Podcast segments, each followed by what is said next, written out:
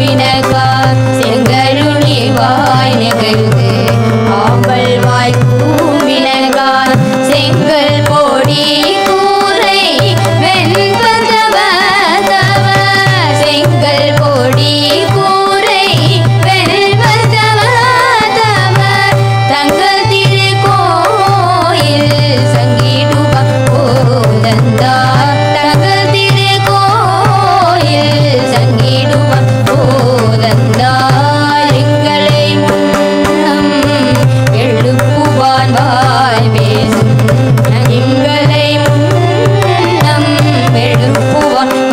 my face.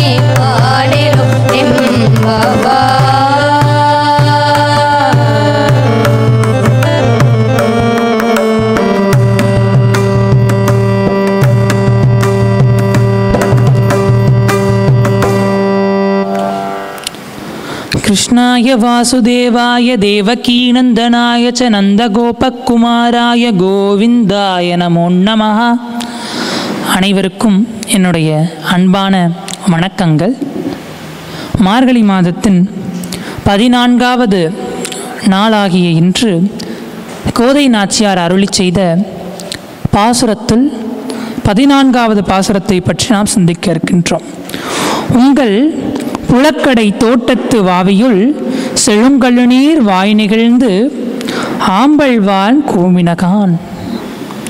மலர்கள் எல்லாம் மலர்ந்திருக்கின்றன.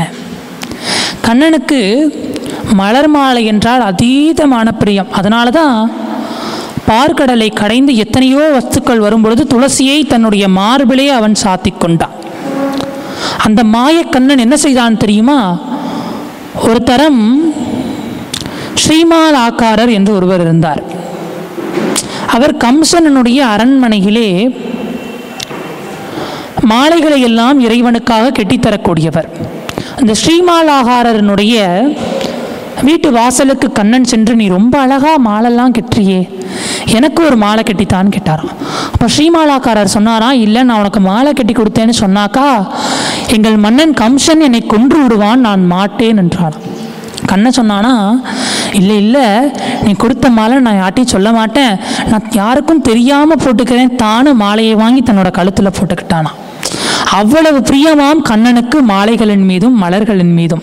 அப்பேற்பட்ட கண்ணனை மலர்களை விரும்பும் மலர் கண் கொண்ட அந்த மலர் வண்ணனை நாங்களெல்லாம் வணங்கச் செல்வோம். எங்களை முன்னம் எழுப்புவான் வாய் பேசும் நங்காய் எழுந்தீராய். நாவுடையாய் சங்கோடு சக்கரம் ஏந்தும் தடக்கையான் பங்கைய கண்ணானை பாடேலோர் எம்பாவாய். இப்பேற்பட்ட கண்ணனை பாடுவதற்காக நான் தான் உங்களை எல்லாம் வந்து எழுப்புவேன் என்று நீ கூறினாய். ஆனால் நீ எங்களை துயில் எழுப்பாமல் நீ துயின்று கொண்டிருக்கின்றாயே. விரைந்து வா என்று இந்த பாசுரத்தை மிக அழகாக கூறுகின்றார்.